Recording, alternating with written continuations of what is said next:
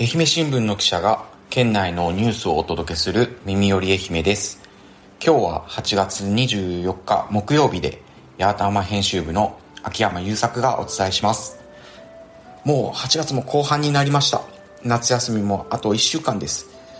先日、小学生の長男の宿題が全然進んでいないことに気がついて、ポスターとか問題集とか急いで、まあなんというか一緒に手助けしながらやりました。計画通りにしっかりやれればいいんですけど、そうは言っても私なんかもなかなか予定通りにいかないことも多いです。先日のふつかまえですね、えっと、取材でみかん園地に行く予定とひまわりのひまわり園地で満開になった写真を撮る取材にけんの予定を組んでいたんですけど、当日は予定の時間の前にものすごい大雨と雷が鳴り出しまして、まあ、今日の取材は無理かなと思っていたら、予定時間ちょうどになって一瞬雨が止んで晴れになって、もう晴れているうちに急いで写真を撮って話を伺って、なんとか記事にしました。まあ、今日の八幡浜は久しぶりのいい天気で暑いですが、まあ、最近はそんな感じで天候に振り回される日々が続いています。そのふつかまえにした取材は後日紙面に掲載される予定です。言い訳にはなりますが、まあ、そういった面もぜひ汲み取っていただいて紙面を見ていただければと思います。で、今日紹介するニュースは、その夏休みらしい八幡浜市マーナ地区というところであった小中学生らが海を渡ったいかだレースと、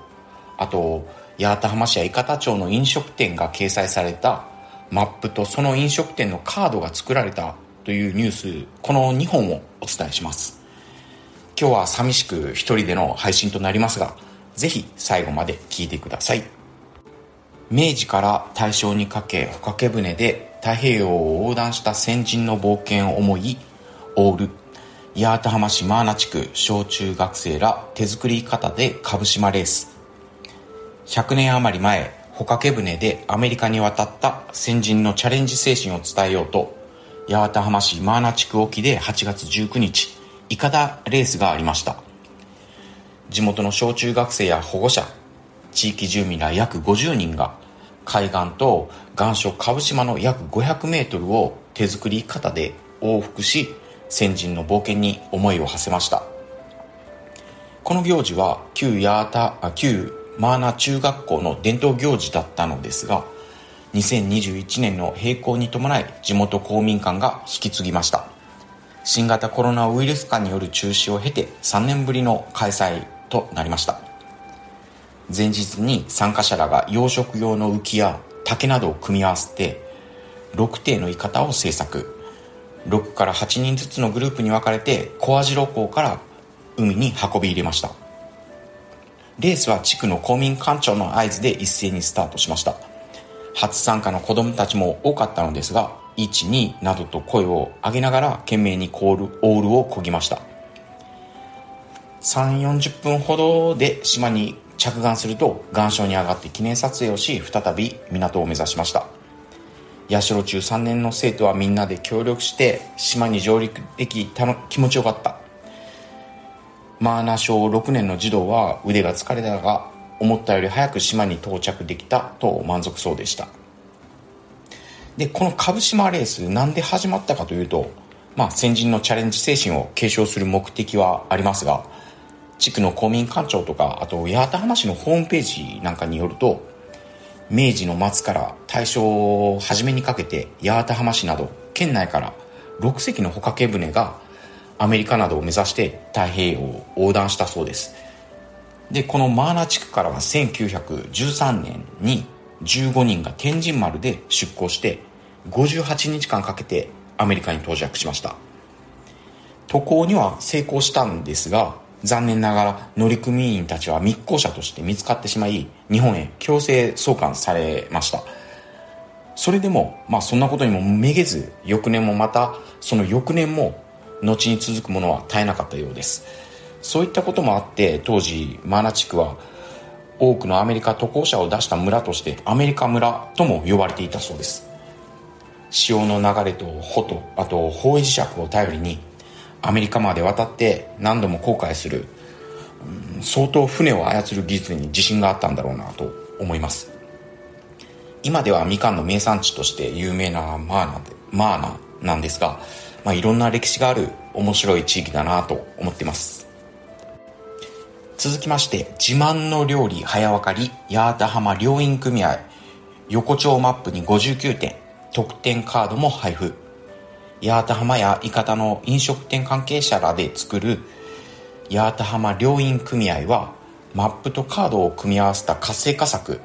八幡浜横丁プロジェクトに乗り出しました。マップには魚料理やちゃんぽんなどを提供する八幡浜市と伊方町のごじゅうきゅうてんを掲載しています。自慢料理を紹介するカードも店ごとに制作しました。掲載店で一定額以上の利用者にランダムにカードを配布して、そのカードをその店に持参すれば前菜などの特典を受けられる仕組みとなっています。制作したきっかけは、魚の町八幡浜でフグやハモはどこで食べられるのかなど観光客の声に応えるとともに、新型ウイル、新型コロナウイルス禍で減った利用客、利用客を挽回することが狙いです。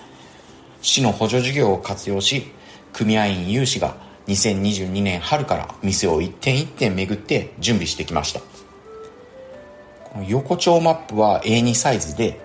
フグやハモのほか焼肉やデザートなどじゅうにしゅるいの料理に分け地図上に示しています。カードは名刺サイズで、店長の顔写真や営業時間、おすすめ料理を掲載して、全ごじゅうきゅうてんとシークレットカードをいっしゅるい揃えました。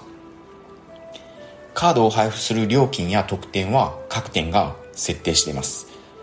市内中心部の寿司店ではさんぜんえんの飲食につきカードいちまいを配布し、同店のカード持参者にはデザートをサービスするようにしています。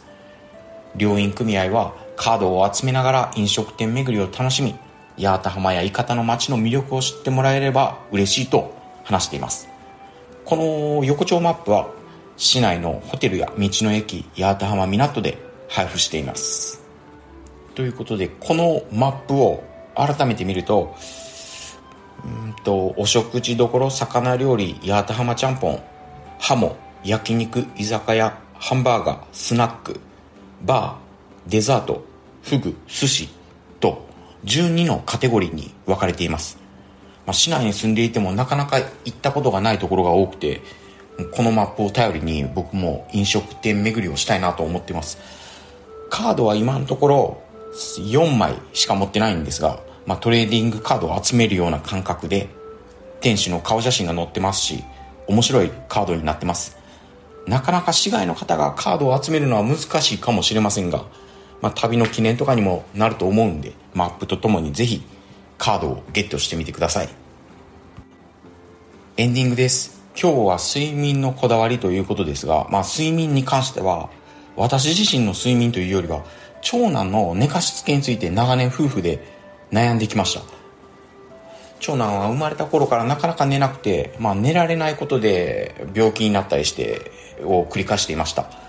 で、何度も病院に通ってようやく寝られるようになったかなと思うのが、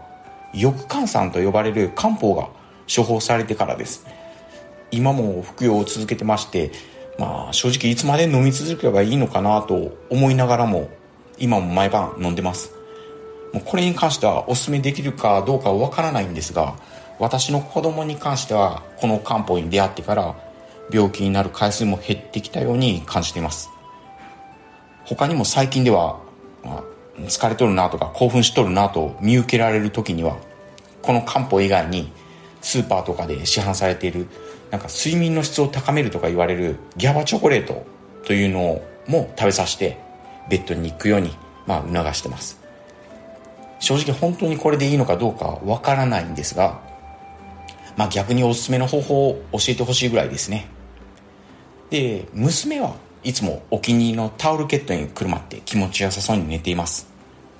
で、私に関しては最近いびきがうるさいらしくて、まあ、このいびきを改善、改善したいなと思っているんですが、まあ、今は単身赴任しているためにあまり気にせず寝ています。今週はこういった感じです。明日金曜日は新居浜編集部の石川美咲さんが担当します。石川さんにも引き続き睡眠のこだわりを聞いてみたいなと思います。今日も最後まで聞いていただき本当にありがとうございました。ではまた明日も聞いてください。